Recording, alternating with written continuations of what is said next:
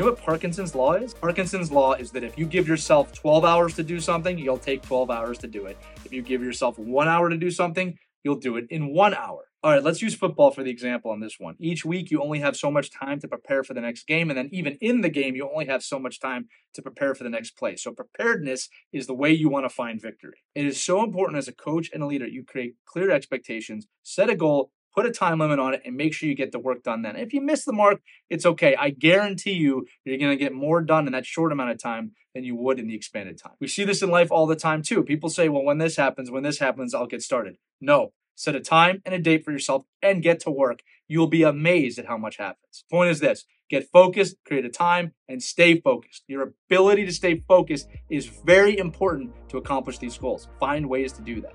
I believe in you. You should too.